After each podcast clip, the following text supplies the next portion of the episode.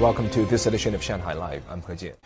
Shanghai Railway officials said the service fee on refunds will be waived for tickets purchased before today. The refund is designed to reduce large gatherings ahead of the Spring Festival, the country's peak period for domestic travel. Zhang Yue has more. Mr. Huang and his mother, who are from Shijiazhuang City, Hebei Province, came to Shanghai to visit relatives 1 month ago. They had train tickets to return tomorrow. Huang decided to get a refund. We should follow the government policies. We heard that our whole residential complex is closed and everyone must get tested for the virus. We decided not to go back now. Many people had already bought train tickets to go back to their hometown or visit friends during the Spring Festival. However, some have changed their minds.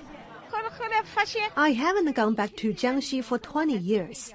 I was planning to go back to Nanchang for a party, and I bought the road trip tickets already.